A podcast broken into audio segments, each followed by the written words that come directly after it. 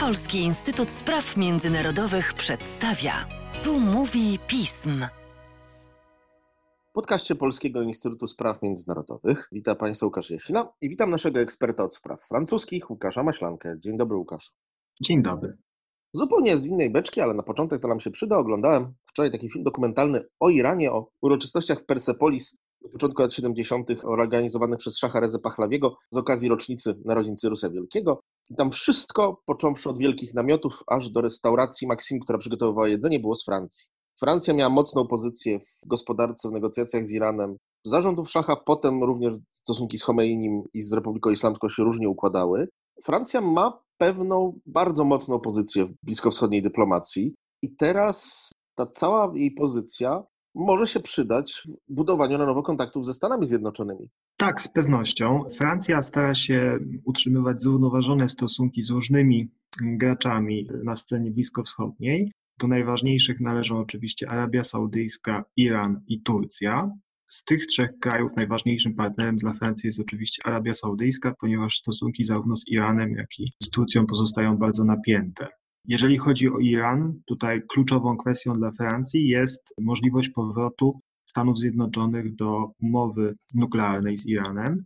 Francja wraz z Wielką Brytanią i Niemcami przez cały okres prezydentury Trumpa starała się zachęcać Stany Zjednoczone najpierw do tego, żeby JCPOA pozostały, a później, kiedy wyszły, krytykowały ten krok, ale krytykowały jednocześnie wszelkie próby Iranu łamania postanowień tego traktatu. Unia Europejska starała się również znaleźć jakieś sposoby obejścia sankcji amerykańskich, ale bez sukcesu.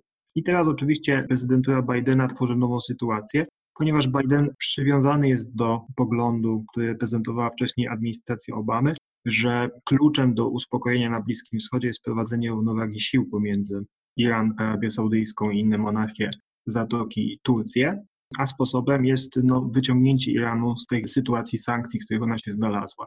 Francja generalnie popiera tę politykę, ale ponieważ dla niej ogromne znaczenie odgrywają stosunki z wrogimi wobec Iranu monarchiami Zatoki Perskiej, zwłaszcza z Emiratami Arabią Saudyjską, to teraz, kiedy prawdopodobnie dojdzie już do jakichś negocjacji, w których będą bezpośrednio uczestniczyli Amerykanie i Irańczycy, to Francja raczej będzie zachowywała takie bardziej sceptyczne stanowisko w stosunku do Iranu i będzie naciskała, żeby zwiększył swoje gwarancje bezpieczeństwa dla monarchii Zatoki, nie tylko jeśli chodzi o swój program nuklearny, ale także jeśli chodzi o program balistyczny.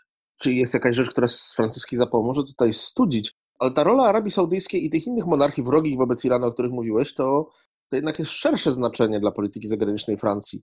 Francuscy handlarze bronią, te wielkie korporacje mają tam bardzo wiele kontraktów, bez względu na to, jaki tam jest stosunek do praw człowieka. Czy nowa amerykańska ekipa deklarująca mocniejsze wsparcie dla, dla pewnych kwestii będzie temu wroga? Francja ma nadzieję, że nie, że Joe Biden odłoży na bok humanitarne zapowiedzi z kampanii wyborczej i przejdzie do prowadzenia realnej polityki na Bliskim Wschodzie, a realna polityka polega na utrzymywaniu korzystnych relacji handlowych. Francja jest bardzo znaczącym eksporterem broni do Arabii Saudyjskiej. Trzeba w ogóle powiedzieć, że Francja jest trzecim światowym eksporterem broni po Stanach Zjednoczonych i Rosji. Arabia Saudyjska od kilku lat lokuje się w ścisłej czołówce nabywców francuskiej broni, również Zjednoczone Emiraty Arabskie. Poza tym Francja ma z tymi państwami rozwiniętą bardzo bogatą współpracę, jeżeli chodzi o modernizację ich przemysłu wydobywczego w zakresie wysokich technologii, w zakresie zrównoważonego rozwoju. Tutaj bardzo znaczącą rolę odgrywa na przykład firma Veolia, którą również znamy z warszawskich realiów. I Francja oczywiście będzie robiła wszystko, żeby ocalić tę współpracę, no ale z drugiej strony nie pogadziłaby również możliwościami prowadzenia biznesu w Iranie. Tylko, że tutaj francuscy biznesmeni są znacznie bardziej sceptyczni.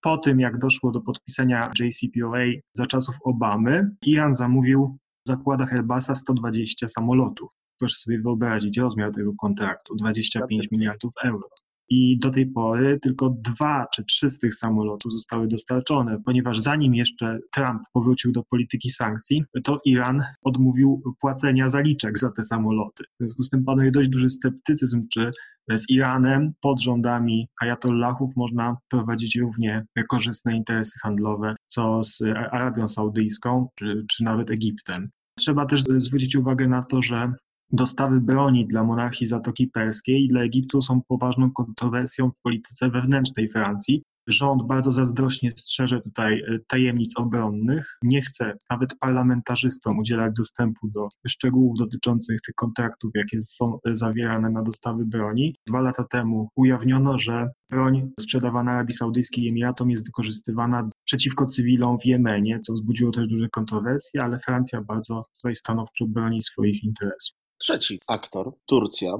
Ci z nas, którzy się na przykład interesują wschodem, widzieli, jak słabsza od tureckiej jest pozycja Francji, chociażby na terenie Kaukazu Południowego.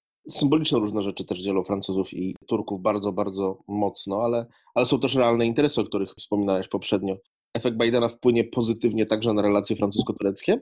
Wydaje się, że to już się dzieje, ponieważ po bardzo napiętym roku 2020, kiedy w paru momentach sytuacja praktycznie była na granicy starcia zbrojnego na Morzu Śródziemnym między Turcją a Francją. Nagle w grudniu pojawiły się oznaki odwilży, bezpośrednie kontakty na wysokim szczeblu, na szczeblu ministrów spraw zagranicznych.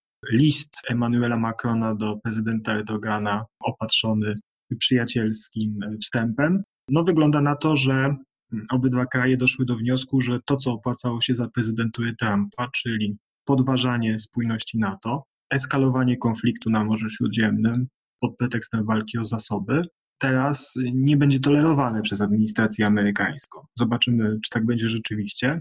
Byłoby to dobre dla stabilizacji w tym regionie i stabilizacji całego Sojuszu Północnoatlantyckiego. Bo trzeba pamiętać o tym, że interesy francusko-tureckie ścierają się w różnych regionach świata, nie tylko w wschodnim Morzu Śródziemnym, ale także na przykład w Libii.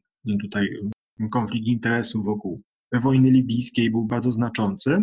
Ciekawe też, w jakiej sytuacji znajdzie się teraz Grecja, to znaczy, czy odwilż francusko-turecka będzie też oznaczała to, że Turcja zaprzestanie swoich prowokacyjnych kroków wobec greckiej i cypryjskiej suwerenności na wodach wschodniej części Morza Śródziemnego, czy też Turcja wykorzysta ocieplenie z Francją do tego, żeby zwiększyć agresywne kroki, zintensyfikować agresywne kroki wobec Grecji. To wcale nie jest jeszcze takie pewne i być może Grecja nie będzie teraz zadowolona tak bardzo z tego, że postawiła tak mocno na sojusz z Francją. Chociaż Francja podpisała właśnie kontrakt na dostawę 18 samolotów Rafale Grecji, także eskalowanie konfliktu z Turcją przynosi też wymierne korzyści przemysłowi zbrojeniowemu. Tym, co przebija najbardziej z Twojego podcastu, jest to, że gospodarka się kręci.